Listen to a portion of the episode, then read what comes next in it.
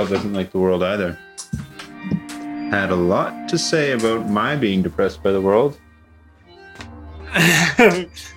well, if you don't ri- like the world, uh, you can escape into uh, the other one.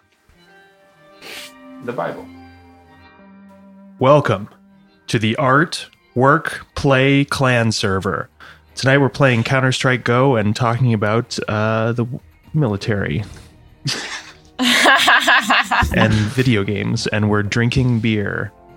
This is um, this is uh, an, a performance piece, another performance piece by Kale Weir. This one is about um, the intoxication of war and the uh, the drug that is military violence.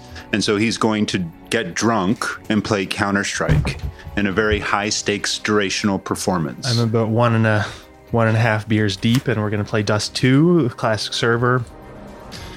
And yeah, Now, what is Counter Strike? now, what is Counter? Everybody wants to know what is Counter Strike. It is the original uh, first person. Well, not. I'm sure it's not the original, but the original good uh, first person shooter game before Call of Duty and all that other trash came out. Um, it This is it's- before Halo. yeah, before way before Halo. I think it's based on the Half Life engine. The uh, can't remember what it's called, but So it's It's- originally a mod, right? I think so. Yeah, but, but uh, I think it was made by the developers. But yeah, it's like a mod of the Half Life. But you mean a, a, um, you maybe you said this uh, the multiplayer? It's like the original multiplayer first person. shooter. I- 'Cause I'm I sure played it's- Doom and Wolfenstein. well, there's, like, Unreal that an Tournament. FPS? What's that? Is Doom and Wolfenstein like a Yeah, but but I mean um like a multiplayer FPS. Sorry. true, true, true, true, true, true, true. Um, No, those ones were multiplayer too. It's just that it's a very notable example of the genre. sure. Yeah. Oh, you're really diminishing the game. Also, it comes after Ha- Halo, but Are you on Wikipedia? I don't. I just sure wanted to make sure. He's on Wikipedia calling Like. I'm I'm very surprised by that. That seems. When did Halo come out? 1998. N- well, Counter Strike comes out in. oh wait, okay, sorry. Maybe I was looking at the game versus the mod.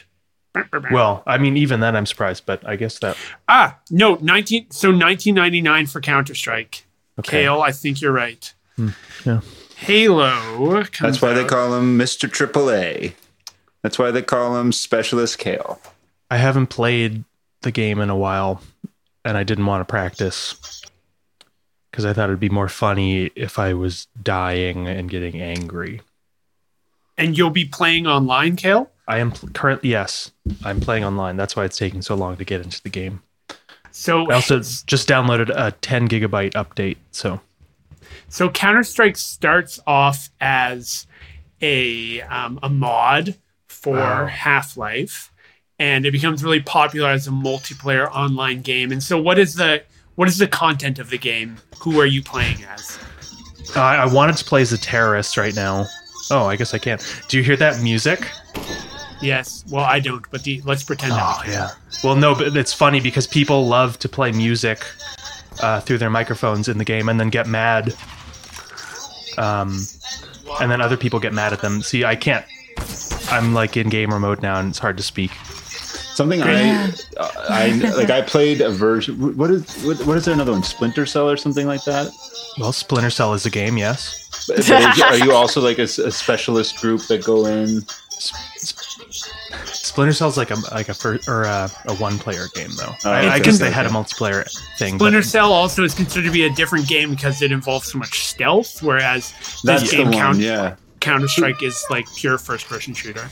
So I remember playing that like when I like early on in college, and I something I hated is, is kind of like the unself-reflexive reproduction of like the language around terrorism. And in this game, you can be terrorists or counter-terrorists, and it is kind of troubled in a certain way because people often want to be the terrorists in the same way male uh, gamers often like to do female avatars. oh yeah, I do that. I wouldn't every, say that's every exactly chance I get. same. Pardon me. I wouldn't say that's exactly the same thing. Uh, Did you win? I just I think it's I think it's No, similar in the sense kills. that there's I think it's similar in the sense that it's uh, about this is funny because it's not the thing that I am. Like Yeah. I'm obviously a good guy, so why Yeah. would I be the people who are the bad guys? And- Like women, you know. exactly. Like I'm obviously what is it in like first year philosophy when you're talking about the other and the not the other, the like the unmarked, the no, the uh, the the like normalized subject, and then it's like you're uh, you are um, vacationing as the other. In, in this case, yeah. Well, in the case of like the like the straight white male larping as a terrorist or a female. yeah. Terrorist. Terrorist. Yes. Um, I used to be the- one of I used to want to be the CTs when I was like the counter terrorist when I was a kid because they thought they looked cooler you mean But like now just I in the game?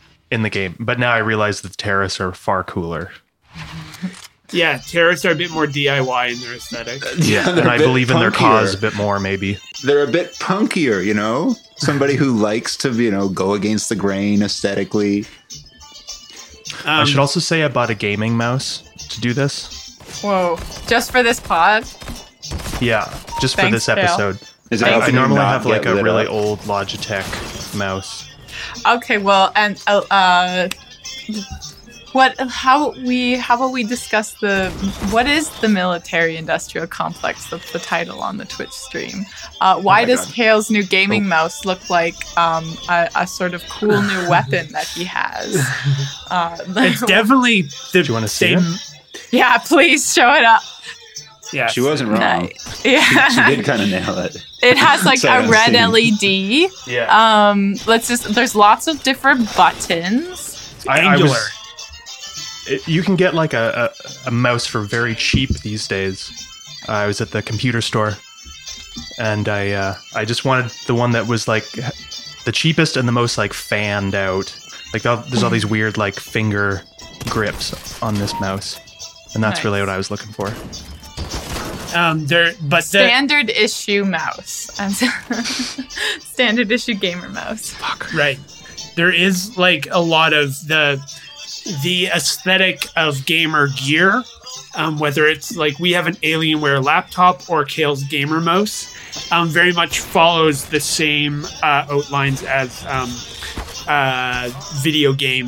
The like They target look market of video game. tactical, right? yeah Tactical is the operative word. there's a lot of matte and metal going on like yeah. Uh, Yeah. as if you might yeah you might ex- as you might expect Yeah, like Um, carbon fiber kind of. Ex- exactly it's almost like it's what you could it's kind of supposed to be interchangeable with your like hardcore or either your your weapons finish like uh, that you'd have in game or like yeah your your bulletproof vest etc your gear I'm I'm I'm one of those people who really does not like to have a like a golden gun.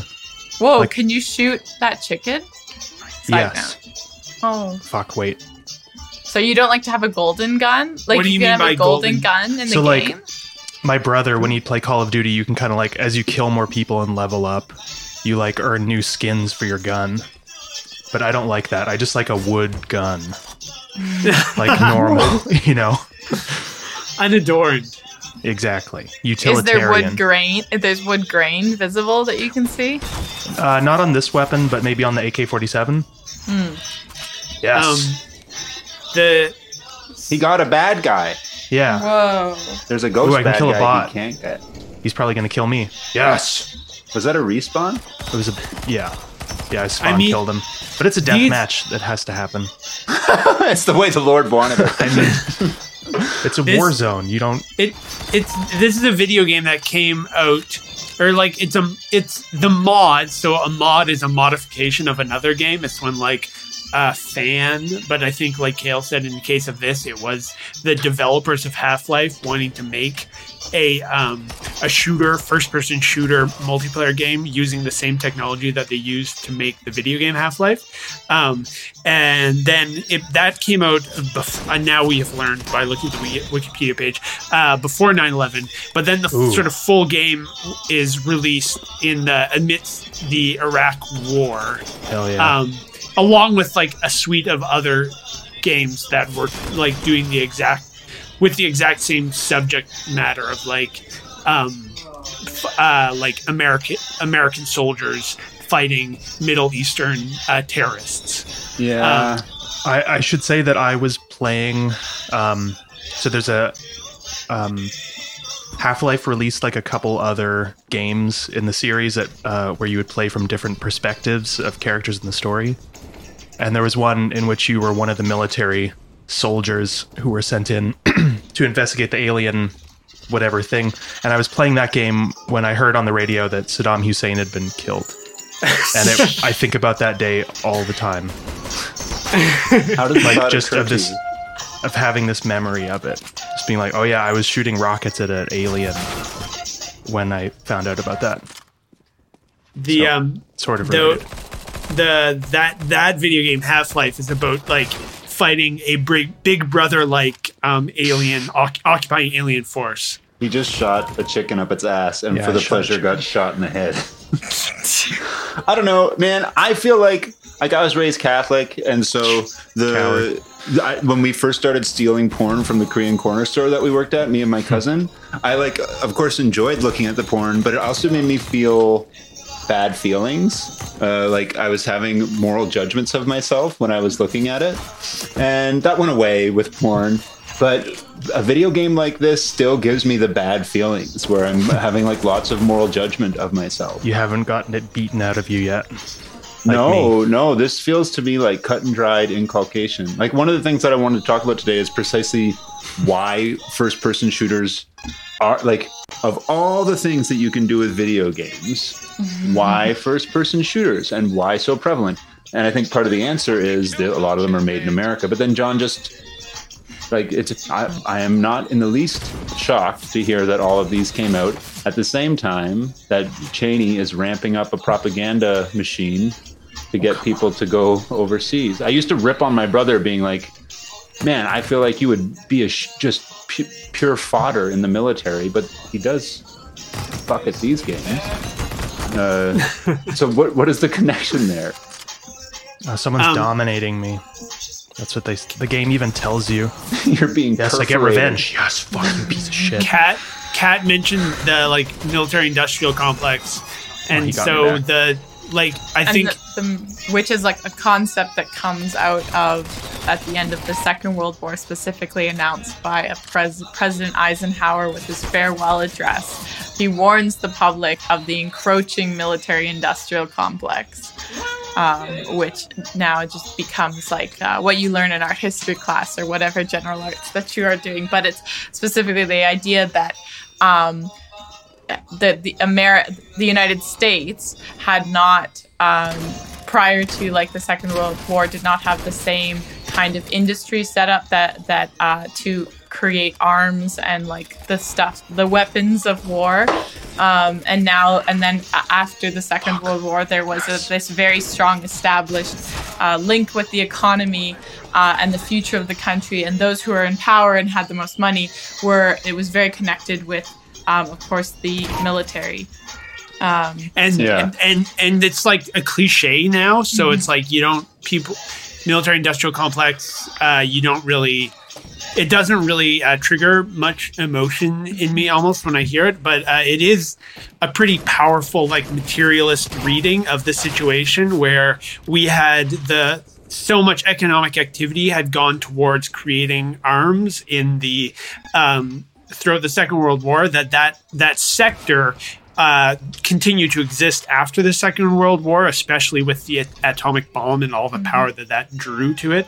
And then that economic power doesn't just dissipate because the democratic powers don't want it anymore. And then the the the the president Eisenhower talking about that is sort of um, trying to he's trying to gesture to the fact that these uh, non-democratic entities are uh, accruing more and more power in the U.S. That being the military and like the uh, capitalist industries. and not only will the existing like industry of producing guns uh, continue to exist, even when there is uh, supposedly no uh, like you know no active war zone. Though of course then the United States goes on and continues to find opportunities to create active war zones, but also the investment that then will be put through these companies in order to develop new technologies that make it more nece- necessary that they um, uh, are are draining uh, like uh, funding in order to create uh, more weapons instead of I don't know.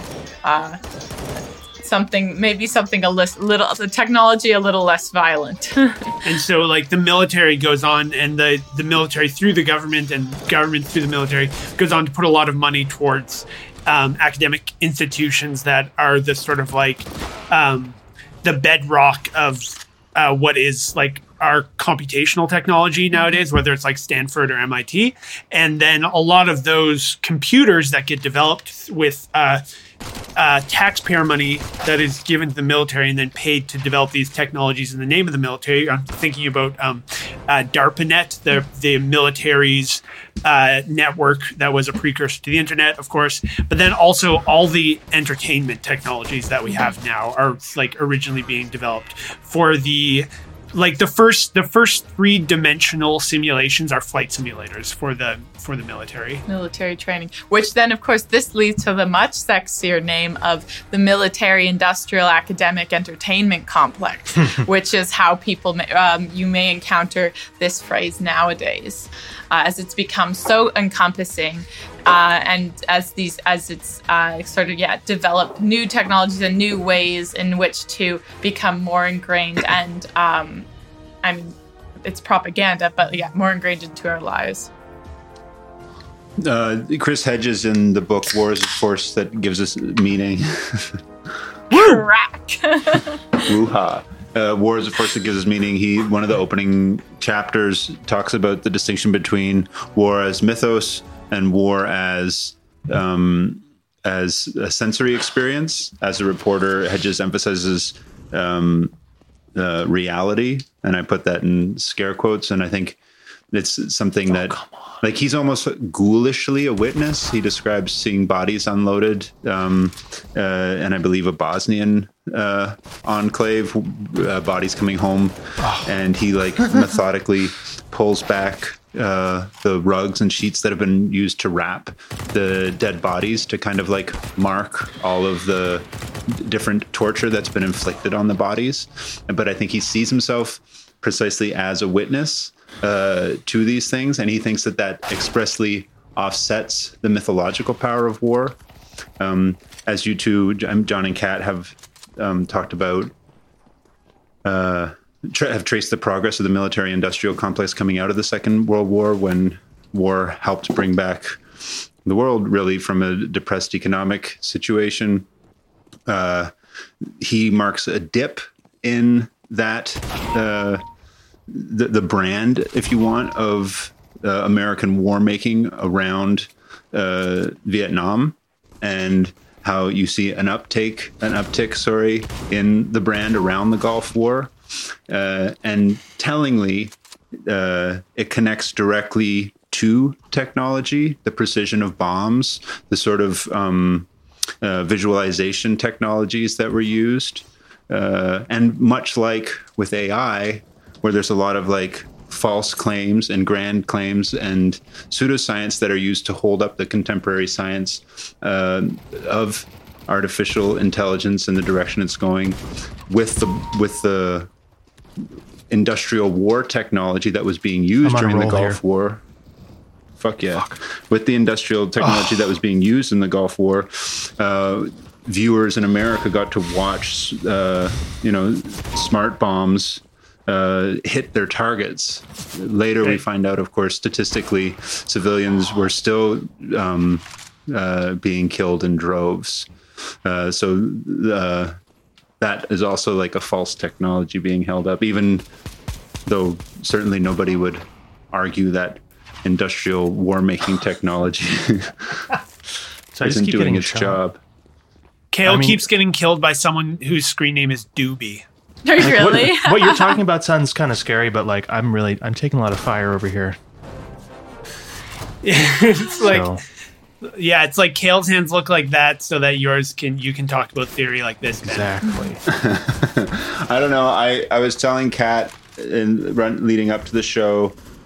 Um, I think in uh, in the early 20th century, you saw a lot of states become aware of the power of propaganda, and you that was nowhere better evidence than in the yes propaganda. Fucking headshot through a wall, baby, on the guy who was dominating me. uh, so apropos Kale's supposed victory, the the you saw military propaganda enticing people to uh, come and join the war effort. You saw uh, caricature of um, the German enemy, uh, racist caricature of the Japanese em- uh, enemy, and you also tried to see this invocation of the mythos of war. Um, we can include it in the show notes, but there's like a really embarrassingly infantilizing thing that reminds me of contemporary game culture, where it shows like uh, a knight um, dressed uh, like mounted on a decorated horse and charging toward an enemy not pictured with a joust and underneath an Amer- uh, a Canadian soldier wearing the World War One uniform. And then there's like some slogan enticing you know a would-be soldier uh, and to me like as a contemporary propaganda model oh a knight how like how quaint but I do think that some of the gaming culture serves to tie into the mythos Republic The- of Gamers, baby. but the the equivalent or the the older early 20th century mode of uh, propaganda or for uh, propaganda content that seems even more quaint to me is the like uh, request for uh, buying war bonds. The, a lot of those old propaganda posters used to be the subject was asking the population to buy bonds from the government that would go on to fund the war effort. Now that that that was like the call to action of those, and now the call to action is just you just have to virtually participate in the war. That's like mm-hmm. the best. We And can keep of course- skins in this game.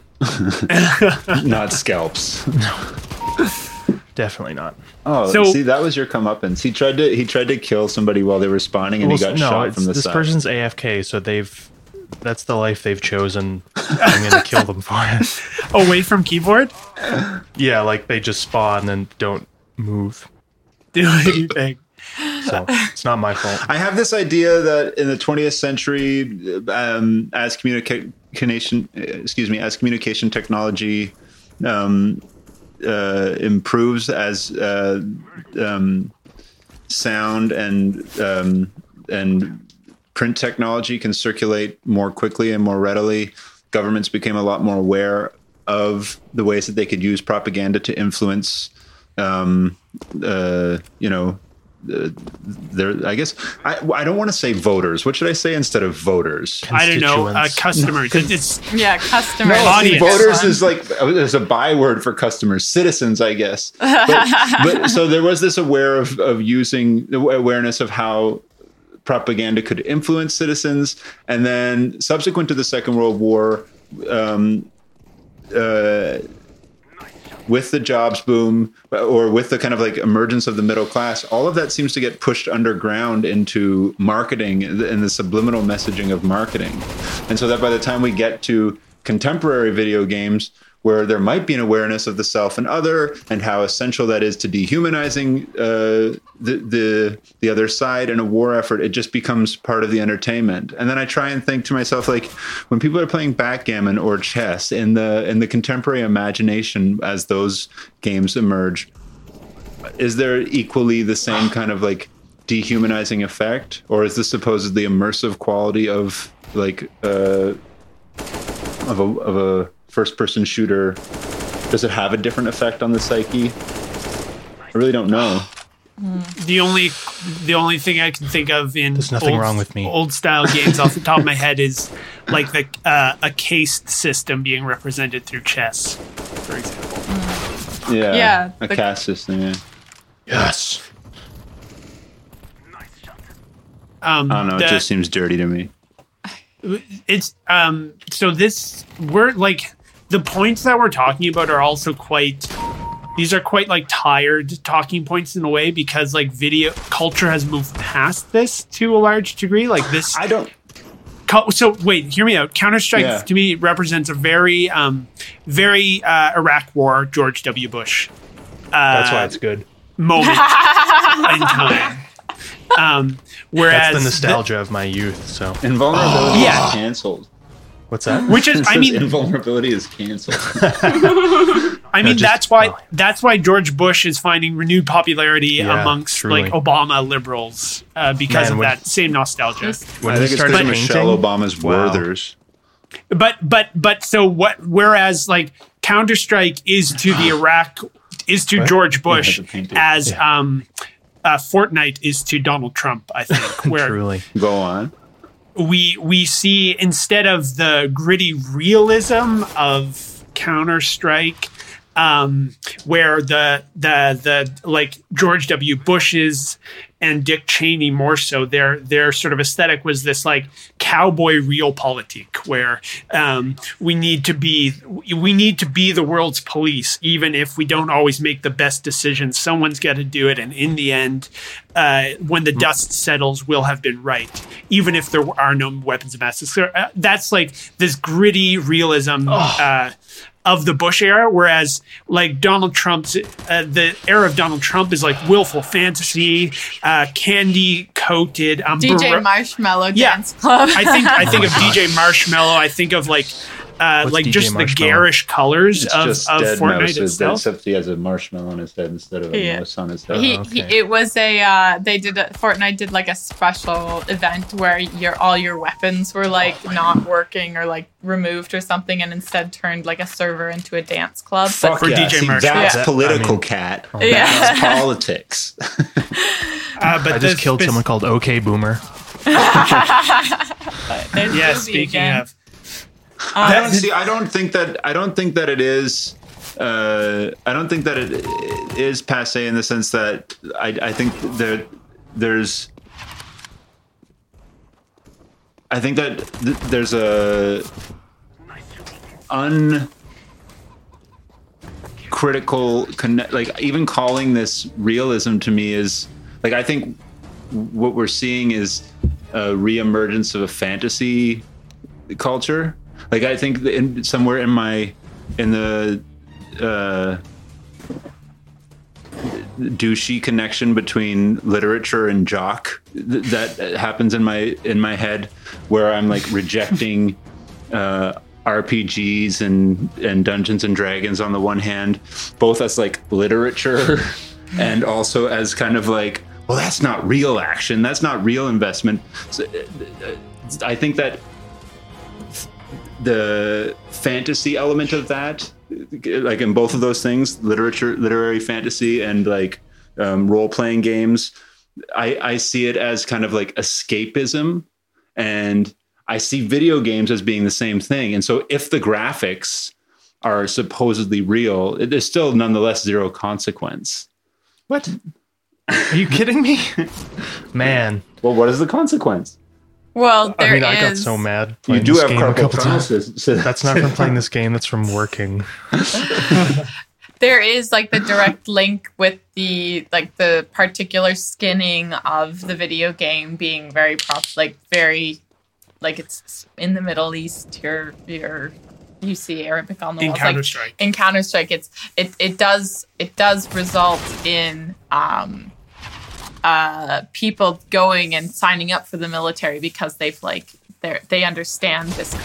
Oh, God, that was just that was- literally backstabbed someone. yeah, I lost my train of thought. Um, but I yeah, the- backstab someone who is AFK. Well, but in a certain sense, uh, like, I, well, I mean, Kat, I don't disagree with you. I, I think that that America is a nationalist country.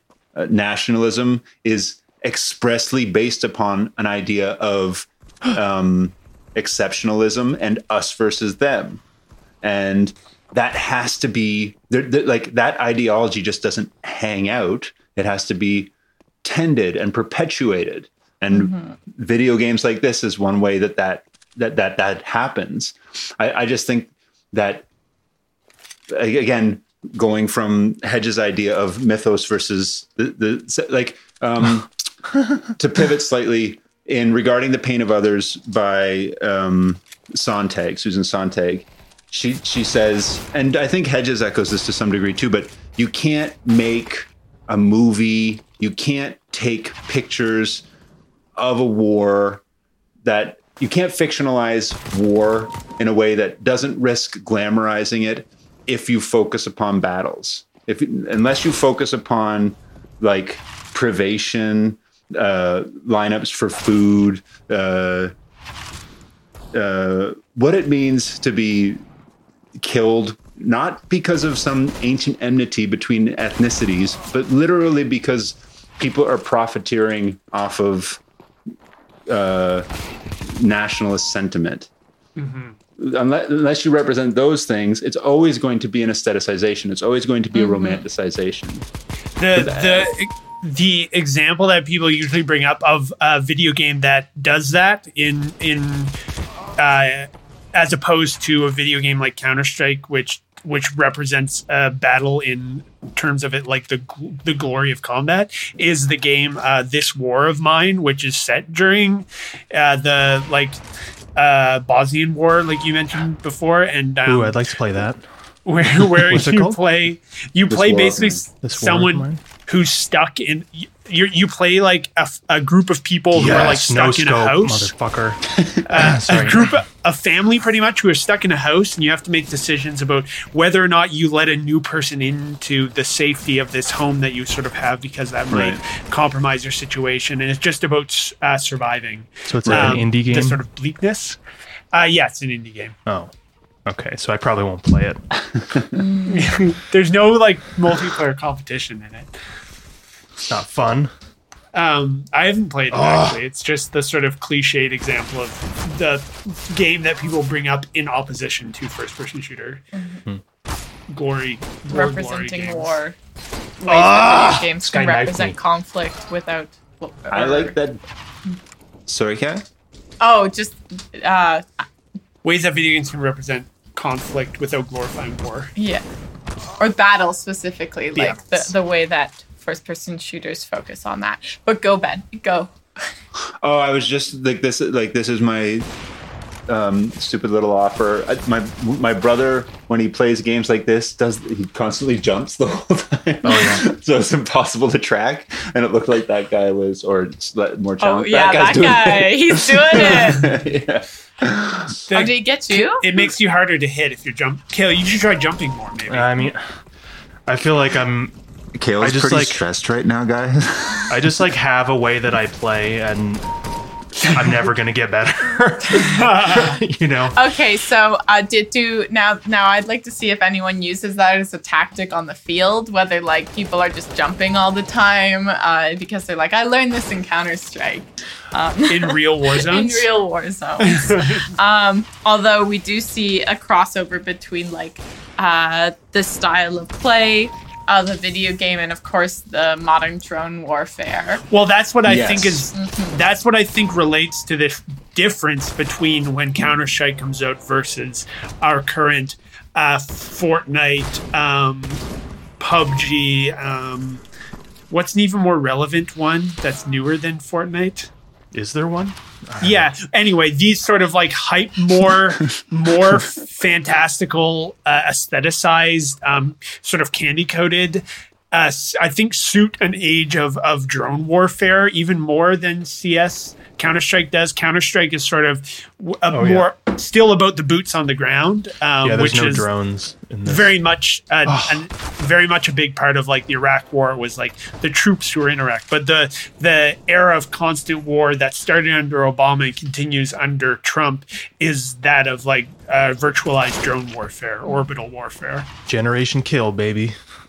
And so that virtuality I see better evoked so I guess instead of realism Ben I would I would say uh, naturalism is what and Uh, Counter-Strike is going for totally versus- agree with that.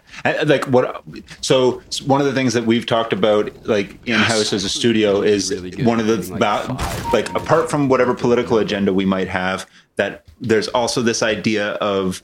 Um, um, approaching perception and thinking about new ways of doing perception that impact expression and feeling and that sort of thing, like fundamental experiments in perception, basically. I I, I think because coming from a music background, a lot of the electronic musical technology evolves directly out of research from military funding. Isn't right? just how the isn't that how the world is? Uh, I guess, Like but but but I still want to chase the shit? ethical origins of where, where my things come from, and and and, and I think those th- those visualization technologies that we see with some of the smart smart bombs during the Gulf War, drone war, the infrared cameras, Uh, I saw. Uh, what is the thing that they have a new thing now that the police are testing where it's like using cell phones to acoustically locate uh, gunshots. That's Mhm, Batman. And it, and in and in Chicago No. they just had like big speakers or like big like Microphones. microphones, rather. Uh, the other one um, Inputs. input systems um, that would also uh, yeah would be listening for uh, gunshots and I mean that's Yeah. and then also uh, alternatively um, non-violent crime the listening for the uh, sound of broken windows as well. Oh yeah, the um, Mm-hmm. the the the Hito Steyerl. Mhm, yeah, exactly. As Ah. Hito Steyerl has a project currently up at the Art Gallery of Ontario. Um, More. that Hmm. yeah, that sort of is. yes, I just killed someone at while that. being fed beer. Do it again. Do it again. That's what the whole everything in the American Empire led was leading to that moment. the history of American imperialism culminates at that in this instant. moment.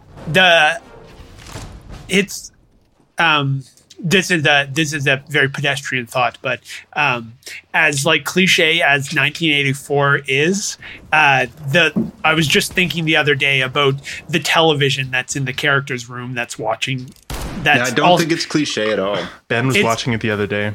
the tel because the, television is both like it's always on and you can't turn it off and it's also always listening to, and watching you Just like my phone. it's yeah it's like it's just silly how cliche the world is It's not hmm. cliche. It's just like saying it's like rolling your eyes when people talk about class politics. You're very welcome to think it's cliche, but that all you're doing is like athletic discursiveness.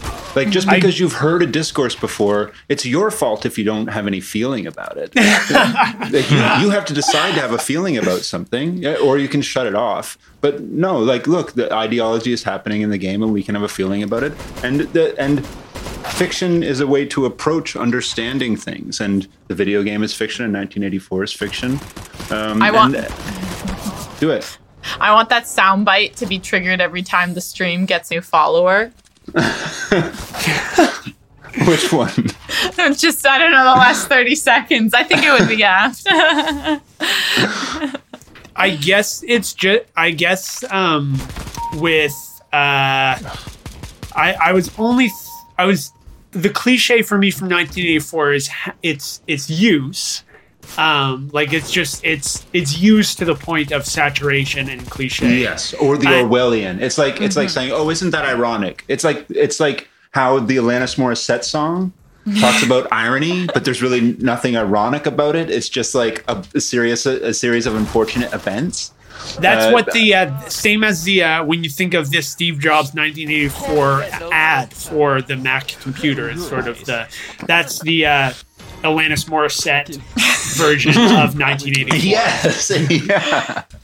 yeah. yeah.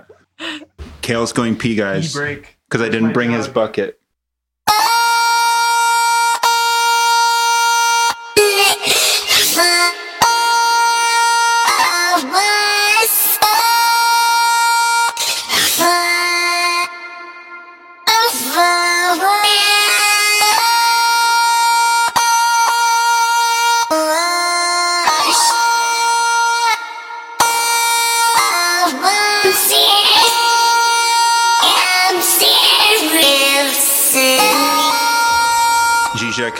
Has the notion that says uh, there are no genocides without poetry. And we talk a lot about, or I don't know, it's a hobby horse of mine, questioning whether video games can um, be elevated to the level of art. And I think a kind of backdoor proof of that fact must be that if I feel video games are a sort of ideological threat, or if they uh, have a sort of power to um, make us comfortable with the mythos of art versus the sensory sensual experience of art, then there must be something there in terms of the medium, in terms of its power. It does work in terms of metaphor. It does work in terms of representation. There's an interesting theory of the novel where um, uh, the romance novel in the Middle Ages um, would uh, you know, talk about magicians and dragons and work with archetypes. And one Marxist theorist, uh, the, I don't know the name of him or her, uh, argues that the romance novel uh, served to uh, perpetuate the feudal status quo, and that it was only with the emergence of uh, bourgeois, revolutionary bourgeois realists that people began to represent the real, quote unquote, and uh, to use that representation of real conditions um, uh, to uh, foment change and to talk about what was really happening. Uh, that the novel broke out of that kind of commitment to uh, to a sort of feudal hierarchy. I think you can see that pretty clearly in Russian literature, for instance. Of course, then realism or naturalism of the type that we're talking about in, uh, say, Counter Strike, uh, is where ideology sneaks in through the back door in contemporary visual art, where there's often this default uh, modernist or minimal, minimalist commitment. There's kind of like uh, an uninterrogated allegiance to uh, that historical moment where ideology gets in through what is perceived as a sort of aesthetic, aesthetically null position. but the I think in the um already the the ideology that the uh, bourgeois uh, literature of say the 19th century is uh, the ideology that that is producing is like um yeah the like specifically of the like uh, uh bourgeois m- class mindset in the revolution against the feudal systems where it emphasizes a lot of the times those stories also just in their form of like a first person narrative eh, or like the story of an individual like all the great all the all the great novels of the 19th century just have a single name as their title. Like not all of them but uh, thinking like Anna Karenina. Uh, um, the like uh, books that center the individual subject position and uh, like that I think that like ideology the ideology of the subject and the ideology of the individual is absolutely crucial for capitalism to happen. Uh, and then i think that's a precursor to video games in a lot of ways where they are I- think the mentality behind the design is greatly influenced by like well all, all of the media of the 20th century is influenced by the novel being like the the novel is the i see as the predominant medium of the of the 19th century. Um, and video games especially so and they are sort of like an even video games and the even newer technologies of vr are even more sort of Yeah. individuating Yeah, and uh, and uh, and d- doing so in a kind of like isolationist way, too. I just feel like with video games, what pops out at me so frequently is the incoherence. Like uh, Kale's doing a new level right now, and he there was just like I love home a black cop with a sniper rifle wearing a like wearing a sort of uh, militarized police pith helmet. It says police emblazoned across the skull. Pith.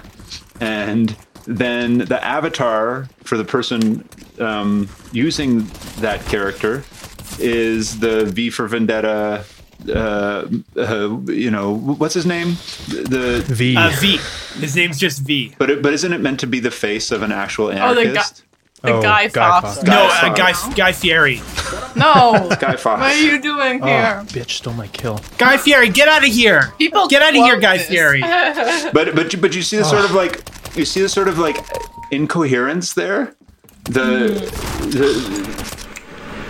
the But the aesthetic coherence is very strong. go on. and both I think that I that want to hear what Kat has to say about the aesthetic coherence. I'm I'm still chewing. John, you can go. no while I- you go you go Oh, I'm. Swallow. Ju- oh my God! Don't Sorry. say. figured out this part that is definitely not getting cut. FYI. Um, well, I mean, like the aesthetic. I haven't even seen V for Vendetta, um, but I am familiar with like the uh, avatar that you speak of. Uh, but the aesthetic coherence between like someone who would play um, yeah, this sort of gritty naturalism, as we referred to before, exists both in like that fandom and like the the attraction to like the certain mainstream counterculture, like in this like of being a badass. Um, Like me. like yeah, people like, that people like Kale, uh, you know, uh, uh, will will make sure that industry continues. Um, uh, the aesthet- like the aesthetics become very removed uh, from their like their initial uh, whatever initial meaning they, they might have had like just through consumerism. I mean, not a super hot take, but Well, I think that the I think that the through line underlying all the, the like the symbols that we're talking about, which is both the the Guy Fawkes mask and Yes. the sort of leader. like um the like people identify identification with cops maybe is like the idea of the individual as hero where guy fawkes is like the og sort of like bourgeois revolutionary um Is he a rich like, guy? I have no idea, but he was participating in the like the original revolution against the the the feudal system. But you're talking. You're comp- I think. I think both of the. I think you're saying two things, and I think they're both relevant. I do think that it takes uh, state sanctioning to enables. I think one of the fascinations, for instance, with the zombie movies, is that in zombie movies you can kill with impunity. You can kill whoever you want, and there's no consequence because they're all the other. They're all the bad guy. They're all uh, not human uh, cops in action movies who get to go uh, on their high speed chases and shoot at whomever they wish in public settings, et cetera, et cetera, get, also get that impunity, but it's state it's state in, endorsed uh, impunity. And so I do I, I see what you mean in terms of the cop representing that total individualism, the the ability to to be the judge, jury, and executioner, to act and react to whatever the perceived bad guy is. Right? None of the none of the layers of uh, investigation and uh, and judgment and all of that sort of thing. But I but I think the bourgeois revolutionary represents something u- unique which which doesn't quite exist anymore i think uh, somebody like a figure like yang is meant to kind of invoke that or kind of like has brand associations with something like that uh, a lot of the hmm. silicon valley hippieism kind of uh, has those sorts of associations but a uh, top down. It's like a top down revolutionary movement, sort of. Right, as distinct from people who are genuinely willing to divest themselves of property, um, somebody who would take their ill-gotten gains and pump it into, like Engels, for instance, writing the the which was his birthday recently, I think. Um, uh, Pump it into sponsoring Marx, who was poor, and writing the Communist Manifesto and that sort of thing. Uh, there there was an historical moment when the when the bourgeoisie the, who had the power of uh, being landowners and, and and and merchants were able to turn that power toward revolutionary political ends. And I don't know that there is an analog contemporarily, apart from like the kind of like false analogy that I illustrated just now. Um, yeah, it seems like we have not. Seems like where we are now is more similar to like, I don't know, the 13th century or something, where it's like there's no end in sight. Well, Chomsky and Hedges say that. Both the, both of them make comparisons to like early industrial revolutions and and talking about how we are like workers are living in those conditions right now, and the the widening gap between the rich and the poor uh, uh, echoes that. History doesn't repeat itself, but it rhymes. I fell. Sorry. That's a George Lucas quote. is it really? No. Kale, how much do these have these? Are these the same maps that have always existed for Counter Strike? Um, I feel like the map I'm playing now is like not a class. There's like feel like the one I'm playing now is not a classic. It's it's suited to this play style that I'm doing right now called Arms Race. Is this Yugoslavia? I couldn't tell you. Yeah, what is this supposed to be? It's kind of like there's certainly an Eastern influence. Yeah, it does. It looks or Ukraine. Like what is Yeah. My homeland. Um, Oh, that's Well, German. no, that, that those are it- just it's- skins for the players. Uh, There's like different They- different counterterrorism units from different countries. Ooh, there's a child on the microphone saying hello. Hello? Hi.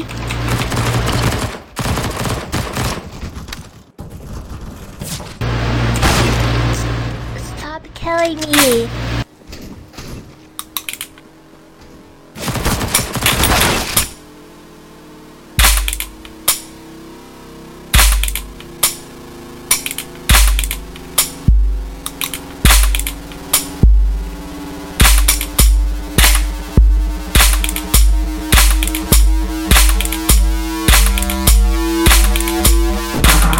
Rate I'm getting is not great, folks. That's why I'm bad. I'm I'm really good at the game actually.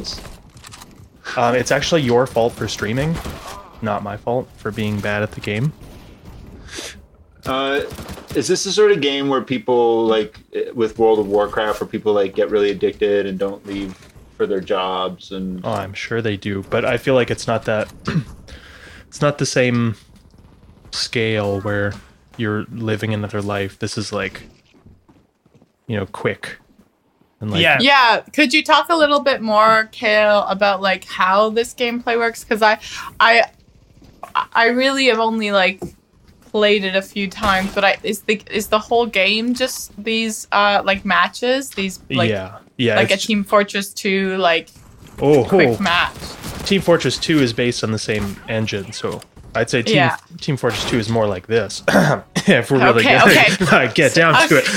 Thank you very much. I just meant something that I'd play, comparing it to something I'd played. I'm but, just messing with you, I'm uh, sorry. Could you say that question again?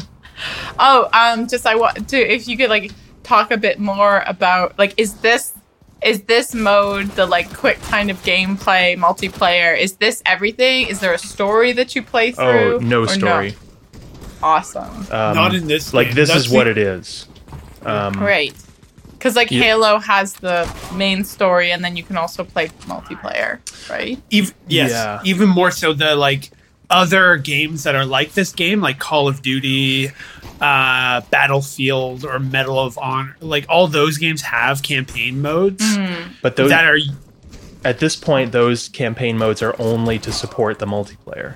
Whereas like this game Yeah. came out at a time where like being an extension of Half Life, it's like it didn't really need to have its own storyline. Whereas like all the Call of Duty stuff, um, when their multiplayer ver- when the multiplayer aspects of the game became more successful than the game itself, they like kind of did away with this. They didn't do away with the story, but they like they stopped having fun campaign missions because they'd only make the game so that people could play them online together. Um, and it sort of has I'm really fucking bad One- tonight. one way that like I think of it being different from the World of Warcraft level of like addiction is that this game is sort of more like sports, Yeah. Yeah. whereas World of Warcraft and There's so nobody has diff- ever traded their life to be a semi-pro athlete. well, you, uh, yeah. Um, I guess the difference in my mind is that this game has this sort of like this one note that it hits that you can keep Yeah. hitting over and over again. Yeah. But it's sort of this like same. It keeps in the same place of like high stress, high tension, like finger twitching. Um, whereas But it's World also War- passive, right? Like there's there's something there's something set you're you're hitting on something. There's something satisfying about it, but it's not like like that's the same reason I like a Mario Kart. I'm yeah. I'm more prone to the like death match kind of scenarios, which is what I've been doing as we've been doing this. Whereas like I feel like the classic play style of Counter Strike is like turn not turn based, but like round based, where you all start and if you die, you have to wait like five minutes or whatever for the round to mm. finish. Oh, and everyone to to either be killed or for the an objective to be completed. But But does this one you get killed autom- like when you kill this end, or when you get killed you spawn again? you spawn again immediately. Oh, someone, everyone, my team's shooting me because I'm bad. Because you're bad at playing the game. Yeah, like they're expressing their distaste for my playing, even though I just got the first two kills and I'm now the team leader. Wow. Are I mean- they? Can you can you get killed by your own team? Uh, on certain play modes, yes, but not this one. The uh, the the team attack is more symbolic of people Ah. expressing their their displeasure with what you're doing or how you're playing. voting with their bullets. Yes, literally. Wow, I'm doing. I'm fucking killer actually. I just got the team leader. Are they? si- Yeah. So like, I don't know. Like, I was listening to a podcast about esports. I'm I, th- like, in order to communicate with the with the kids, with the gamers, I'll, I'll put it in their terms. I, I'm I admit to be a, being a gamer noob. That's a trendy term. That's Yeah, noob, very trendy and very contemporary. right? very contemporary. on the button. Um, I don't actually know if there are new slurs for slurs. bad gamer. but uh but apparently like um one of the better uh esport uh figures for fighting based games is, a character like is a guy who goes by the name of uh, Sonic Fox. Who- Yeah. Do you know that of this guy? Yeah, I made a Gigco avatar for him. Um, not for him. Like I didn't know him, In but I just made him. one in honor. Yeah. so that complicates things a little bit, right? Like the so he's black, he's queer, he plays all events. He's a furry, like he plays all events dressed as a as a fox. Uh, so, so some of the kind of like the screen does offer something uh, in terms of uh, the not the screen, the interface. Help me describe this. Like what like there's people hidden behind the avatars and it does offer a sort of like uh, a leveling quality that en- enables people to be measured in a very meritocratic way, right? like if you are just the best fighter, it doesn't matter if you're, you know, gay or black or a furry. but no, I was thinking like I was thinking like in terms of like a recuperable element of, of video games, and as and specifically like I'm just looking. If you look at the top of Kale's screen, you can see pe- some people have chosen like the Patrick avatar. Like there's a number of very recognizable av- avatars. Oh, yes, up I top. see. How people choose to represent themselves. My avatar is a dead is a screenshot of a dead character from the game. So That's very. That's very uh, threatening, Joe. yeah, The um, the t- so uh my the take I like that's about this, this sort of thing. The what if there's a potential in esports is uh um uh from Miriam uh Didžgalvytė. Sorry for pronunciation. like but- Merriam-Webster.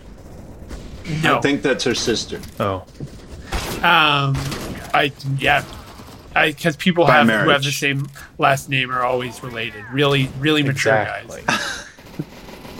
And she she does a lot of really awesome Marxist criticism against the sort of like uh, aesthetically political games as being as actually having any sort of like radical revolutionary potential Right. and she mu much more points towards the potential of she much more points towards the potential of uh, esports uh, to maybe be a place where um, uh, people can uh, I think purely for its organizational Right. uh, abilities, like that. That e- e- there is actually talk of forming esports unions now. really? Yeah, Which is Um, interesting because, because- Foddy is also like uh, invested in in sporting, right? yes, true. Yeah, Bennett Foddy's. um, uh, that?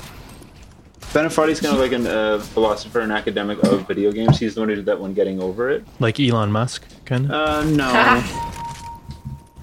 would you call would you call Elon Musk an academic, Absolutely. a philosopher? absolutely.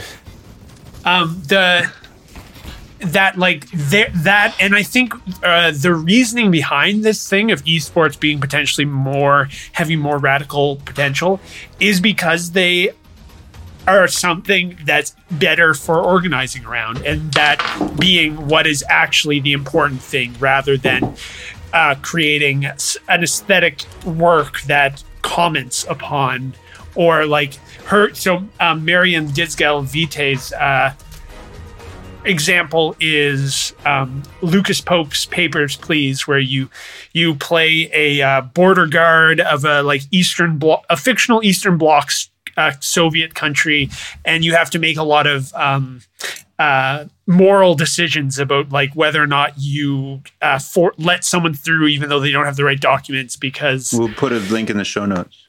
So so she's extremely critical of that game uh, because of its sort of like performative politics uh, rather than it having any actual ability to um, either change material conditions or act as a especially these games that are again sort of you see in indie games a lot the valorization of the individual oh, producers.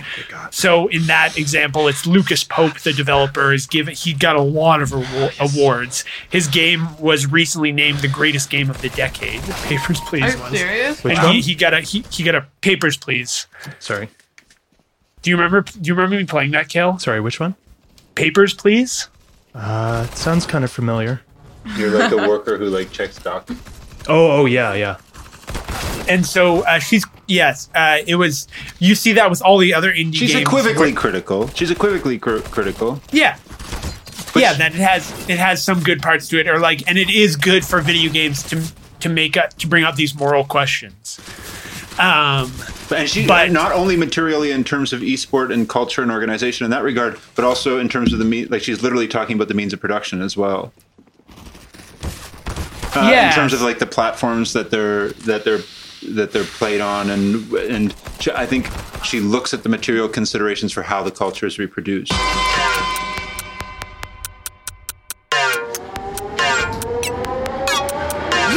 Yeah, we to blow your system. You know what I'm saying? You know, bragging about how you had it all down, but what's up now when your shit is. Yes. Fucking headshot team leader, baby. Instant level up. instant level up. Yeah, in the in the game mode I'm playing now called Arms Race, you kill as you kill people, you level up, and you get different guns. And at the last level, you got the you got a knife, and if you kill someone with a knife, you win the round. Which I think I uh, some purient part of me really likes this this mode. Man, the first time I I won a round, it was one of the greatest days of my life. Well, killing somebody with a knife is no easy trick. Oh, it was so satisfying. Let me tell you. Come on. So are you kidding you me? win the round f- for your team, or like for your for you yourself. Win the round for E- yourself. even though it's like you're on a team in this mode, it's like you're still kind of out for yourself. Like I guess it's still good for it- it's still good for you statistically if your team wins. So you want to be on the winning team, but if you want the man going his own way. Ooh, I could hear that. Cha-ching. Asahi Super Dry. We should do. That's the noise that happens every time if we, we ever get a you get- single subscriber on Yeah. Twitch. Hell yeah. Got all in. I got that head notch that make you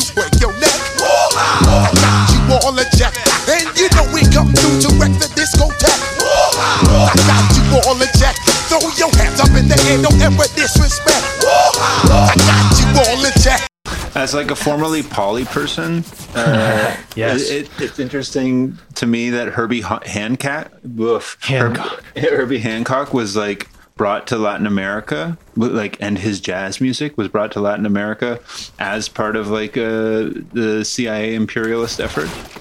Wow. Yeah, So wait, unpack that a little bit. Starting with the uh, relationship to polyamory. That's Herbie Hancock. no, no, that's just like a fact about him. Like he had a wife, but then also he had many partners, and she had many partners. But he's also like an experimental kind of like jazz musician, and he. You only say that because he's Polly.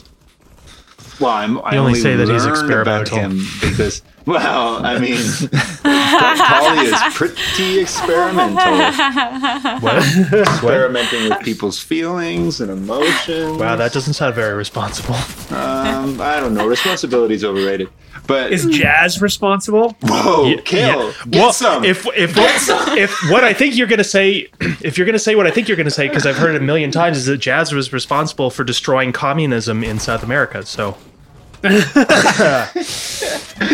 Kale's heard it a million but you al- times. but you always talk about free jazz being imported as like Yeah. Um, well, yeah, and the same with expressionism. But I also, Well, but I also Jazz is responsible I, then. I have Hmm. defended bitterly against uh, uh, a friend of the pod, Sam uh, Jackson Pollock, who I also think Hmm. like being like uh, they were also the the um, expressionists were also sponsored by the CIA, Yes. but I also Yes. find something in- interesting about them. and the no- and novelists, the great American novelists like who? as well. Um. Oh shit. yeah, killed teenager Don't baby. don't ex- don't expect me to actually come come to t- like fully uh, deliver on my literature. Uh, like, Just do what John does and look it up on Wikipedia and act like you know it all. Totally. No one can see what you're doing with your hands. That's really prosthetic true. knowledge.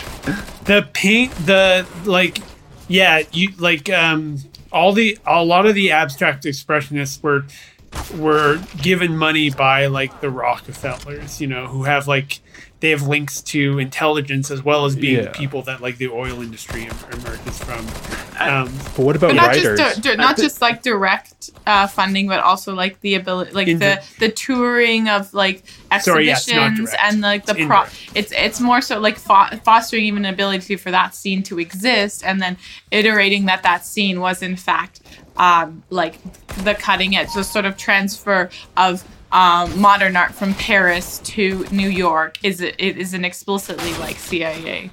Um, what about uh, writers endeavor. though? Who did that? They're saying they don't know. Oh, I'm sorry. can't I. I can only pay so much attention. I've got work to do here. But but I do find it kind of like at, th- at this point it's where it's kind of at this point it's where it kind of like dips into like total mystery because I, it, it doesn't it's hard to see the end game. Like there is there's like uh nefarious investment in certain art cultures. The Rockefellers also invested. uh, We've discussed this before, John, but the Rockefellers also invested on the East Coast too. They had foundations for folk art on the East Coast in the uh, early twentieth, early to mid twentieth century. So the Rockefellers were like extremely aware that like uh, I, I like paintings of ships and the like Stan Rogers? it could be no don't Maud Lewis? Uh, yes. or no. Uh, Stan Rogers. CIA.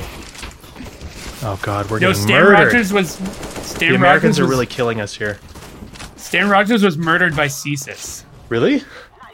Uh, that's my take. I haven't had the chance to air it yet. So he died at the age of 33 in like an Air Canada plane that was on the that mis- that blew up on the tarmac in Ohio. Really? Wow. So CSIS like contracted by the CIA maybe, and that's why they had to do it on American soil. Huh. He was about uh, on the eve of igniting a revolution in the on, in the maritime provinces. Damn. He he wasn't really. I don't know. I mean, yeah, he was a landlubber. Lunacy. More more research needs to be done. Or sorry, he's from uh, he's from like Hamilton or something, right? Yeah, but the um uh, the the talking about the end goal of this sort of like cultural spending by the by the empire, like by the by the CIA and the Department of Defense, which is more relevant for video games. Um, although the CIA is also funding thing, but like there is, I see it in terms of like in the video game civilization. There's different. You have to like advance toward different you have to advance towards victory on multiple fronts not just not just through military domination but you can also win through a cultural victory um, by ba- basically amassing so many cultural points there's just points that you get for having culture that the other side like like parts of the other person's territory will actually like flip and go over to you because your culture is more compelling. So that's what i see as being the cia's logic as well. And the CIA is also like uh, in con in trying to establish that like culture culture can exist within like this particular form of capitalism um, versus like because what th- those sorts of older movements that we're talking about being funded are in in comparison to a Soviet like state funded art art uh, culture of arts that is being promoted. Right. Not even Soviet, but like uh, Yeah. just more left wing. Like, Right, yeah. like even though, Like Cuba. Like- or or just like pre other modern art movements previous to the abstract expressionists were just more left wing and more experimental in terms of like, uh, I don't know, pushing the ba- like I don't know, cle- like pushing the boundaries of what could be defined as art outside of the market in general and then like abstract expressionism almost sort of like veers everything back towards the market Well, yeah. Well, the uh, pure like commodity what was happening in like Russia prior to. I'm trying to think when like constructivist the exact dates of constructivism. it was Um, concurrent with the revolution like the 20s Yeah. were all were in the con- and then it fell out of favor with stalin when after stalin had been in power Yeah, but that was some pretty awesome shit. I gotta say, still, still one of my favorite. movements. constructivism Constructivism. yeah Um, you should cherry pick some of your uh, favorite flavors, and we'll put it on the uh, in the show notes. Oh, like pictures of things. Yeah. Oh yeah, I'd love to do that. Just want to say Uh, I've never played this map before. That's why I'm doing haven't? bad. Yeah, this is Are news you on the me. moon? It's called Lunacy. Yes, Oh, I think referencing the. Oh no, maybe it's a practice What? moon. Whoa! practice mood This That's is. Stanley Kubrick. You're you. True. th- this- yeah. Nicole Kid's Nicole Kidman's dad's gonna come kill us. Oh, Stanley Kubrick famously uh, filmed the moon landing at uh, at the uh, American. Again, this this also is relevant to this idea of like uh, the like different points for different aspects of your civilization, where you can get in in Civilization, the video game. Um, you can also win through the space race by being the first person to launch a rocket into space. Um, that again is evoking this conspiracy theory of oh the like the American government asked um, Stanley Kubrick to use his uh, space filming technology to fake the moon landing with them in Yeah. order so that they could win the space race victory. And then you in the the so Kale's playing inside of this sort of like biodome where it's a simulation of the moon. Um uh, like a dome out here. biodome. And uh, you see in um, in the in the nineties, uh, Steve Steve Bannon, so the the Donald Trump uh, whatever guy, like the cokehead who who said he like invented Donald Trump. How dare He- you speak about him like that? when when he when he got a bunch of money first he was in a hedge fund he used some of that hedge fund money to help produce Seinfeld and he Really? took that yeah he took No that wonder I never watched it. because Sorry. of your perfect moral compass Exactly. he took that he took that Seinfeld money and invested it in a biodome. The I think it was Biodome 2 technically, which is like the attempt to create a hermetically sealed environment in which people could survive. I saw Uh, the first biodome with Pauly Shore, and it was pretty good. Yeah. So, Um, but but wait. So, is this level a reference to the idea that the moon landing was staged? Is that where is that where we're at right now? I I, feel I like think it's more I feel like Cal. this is like referencing that the fact that they're you know one day the war will be fought on the moon, and so you know Like this is Moonraker and clearly James Bond. outside. Or, or you can see outside, so it's like, oh, the military is just training for a lunar scenario. Hmm. because this is like the this is the type I, so this is i'm just spitballing here but like kojima with death stranding um uh, and some of the metal gear, gear solid games it seems like there's a lot of like incoherent elements to the game. Uh things that go nowhere th- um uh parts of the narrative or plot that kind of uh, are introduced and uh, are interesting in and of themselves, but don't build to, the uh, to the total work.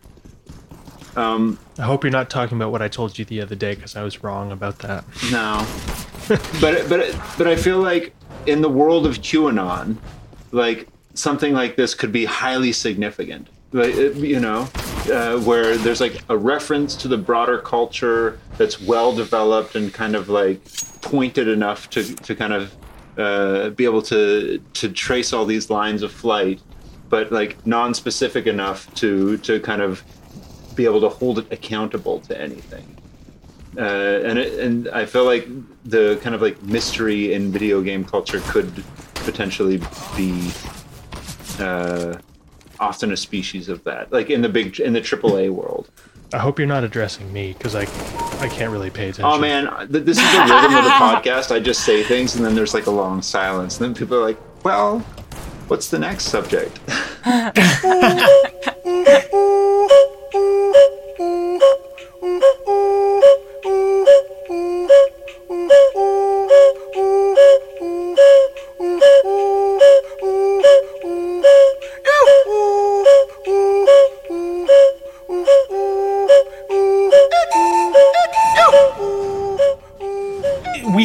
like the CIA funding abstract expressionism and jazz music in the like latter half of the 20th century from the 40s onward sort of Yeah. And then- post-war. you have the like the the contemporary correlations of that are like Hollywood cinema being intensely supported by the by the military like um, in a bunch of different ways both like a lot of the times by donating equipment to them uh, or like l- letting and then in exchange a lot of the time for donating equipment they need to have some say on the script. The the military uh, will need to have some say on the script and uh, or it will take people like you hear a lot of stories of actors going for tours of like the CIA headquarters in Langley. So there's sort of part of it Yeah, where I it's trying to inculcate the the the members the artists who are behind the the Hollywood movies into the like a sympathetic uh, relationship towards the CIA and uh, uh, or the and, and the military, and then also the military's control of things. Uh, but this is even it's even more like direct in, or it, it has been even more direct in video games sometimes, where the like the military has just released some of its like simulation software. Right. Uh, Really? Like you see that. Oh, yeah, yeah. like uh, U.S. Army, it was one from like the Oh. 2000s that was a direct product of the military. And they openly looking at- sponsor some games too, right? Like I, I've seen when my brother's playing. There's some games that just has the U.S. Army insignia on it. I know, Um, for, I know, for, I know. For instance, that uh, game consoles have been sent to territories where soldiers are there, kind of like uh, as a security measure, and where they end up getting quite bored because there's no action, and games are sent there to kind of like be an entertainment. I mean, like, so they shoot people instead of like killing people for real, or, Yeah. or so they game instead of killing people. Yeah, Like civilians? well, I, mean, like the, the, the it's kind of like a trope in the military that like idle soldiers are very dangerous for uh, general population. Right. Uh, starting as early as like the kind of like uh, the, uh, the American soldiers in Germany after the Second World War. Uh, the idle soldiers there were like known for like causing a bunch of shit, but just basically you put a bunch of like Fucking meathead young pieces men of shit. geared toward violence uh, in into a situation where they're kind of like producing their own culture and Mm. without very much supervision. When they've been told that they're gonna kill. Yeah, and it, it's it uh like that really puts makes you think of this the whole argument of like whether video games can whether video games encourage like uh violence with the very like 90s but always an evergreen Yeah, real good hot button topic from uh, 1995. But the the wouldn't then there there would be there the fact that the U.S. government and the U.S. Army specifically put so much money into um, making video games like this, it would point towards that probably being true in a certain sense, but then less likely to mean that you'll be turned into like a a lone gunman shooter yeah. I think and more just a like a soldier. That's much more be- that's better. Vice magazine came out with an article about uh, a couple of types of uh, addictive response to video games, and one of the types of, of addictive response are precisely the sorts of uh, anger and violence that video games can uh, lead to, which I think are like are more domestically contained. I don't think it makes sense to and I don't think it's uh, what either of you are implying, but I don't think it makes any sense to say that uh, video games alone produce uh, mass shootings in the U.S. Uh, however, it is a it is an interesting uh, harbinger. It is an interesting canary in the coal mine. Like I, I do think that it is cut and dried testament to nationalism. It is cut and dried testament to uh, um, a very simplistic version of uh, of a, a, a reductive awareness of of statehood uh, that the, the video games often reflect. And it is it like how do you bracket off the um, the amount of first person shooters e- even if you like say it's um, a kind of imperialist colonialist trauma or neurosis it does nothing to bespeak the value of of the games you know um, I guess the fallacy with that line of thinking of like uh, violence being a thing that video games can generate is just to take it on as being a cause when it's just they're symptoms of the same. It's a symptom, like- and I think it's also a thread that feeds it. But yeah, I don't think it's the cause. I think you know nationalism is the cause. America is awash with guns. There, there are hundreds and thousands of automatic weapons that are that are owned by private citizens in the United States. That might have something to do with why shootings are happening in the states. I'm not entirely convinced that it's like there's a you watch movies and plays and read books Yeah. where people kill each other. You know, It's definitely the mine- plays to blame. I think it's the theater's celeb- to blame. it's It's, the- theater. it's the- theater is why we kill each other. I think it's uh, comic strips. the thea- certainly the theater that happens in like the 24 hour news cycle as well just like Yeah. as as um the uh, the news as entertainment and the opportunity to become a celebrity through that uh and have your have your a- ills a- aired I just killed someone called the Boomer. Um, hey everyone! If you enjoyed uh, tonight's content from Art Play Work, uh, please uh, write a review and maybe subscribe and tell your friends to subscribe if you en- en- enjoyed and had fun. This next Uh, weekend. Whoa, someone's talking to me in the game, but it's not. He's doing like a really Rick and Morty vocal delivery. Oh, oh, interesting. Says the one who just started watching Rick and Morty. What? No, shut up.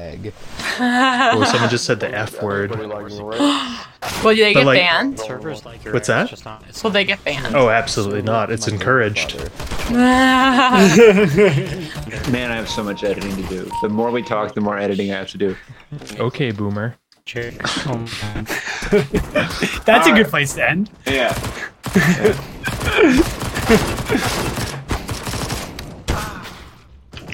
Holy